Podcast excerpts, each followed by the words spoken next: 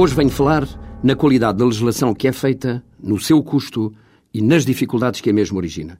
Grosso modo, podemos afirmar, infelizmente, que temos entre nós um grande problema com a legislação que é feita no Parlamento. E esse grande problema decorre de termos uma legislação que, em vez de facilitar a vida ao aplicador da lei, ao Tribunal, dificulta e de que maneira a sua tarefa cria obstáculos na sua ação e é uma das causas da morosidade da justiça.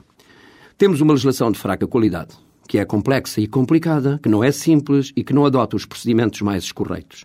Uma legislação tenebrosa nos seus efeitos e nas teias que ajuda a criar. Uma legislação que tudo faz para complicar a vida das instituições judiciais e não só. Um excesso de produção legislativa, porque o legislador considera que todos os problemas se resolvem com a feitura de mais uma lei. O que está mesmo a dar é fazer leis. Visão errada e negativa.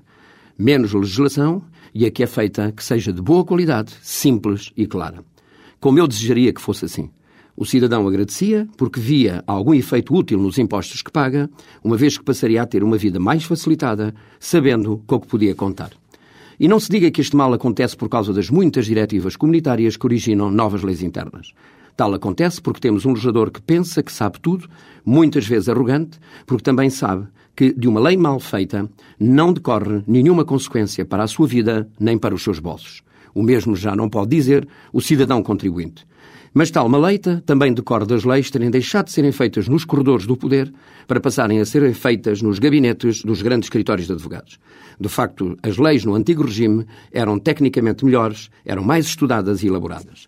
A título de exemplo, veja-se o que está a passar com a reforma da ação executiva, com a lei do divórcio, com o regime jurídico do apadrinhamento civil, com a reforma das leis criminais, com a nova lei do trabalho, com a lei que regulamenta a atividade da ASAI, que está pendente no Tribunal Constitucional.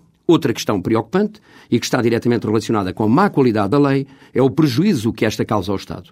Ninguém pode, com rigor, dizer quanto custa ao erário público a má qualidade das leis. O seu peso na despesa do Estado é enorme. Podemos falar em milhões de euros que são gastos com a má qualidade legislativa.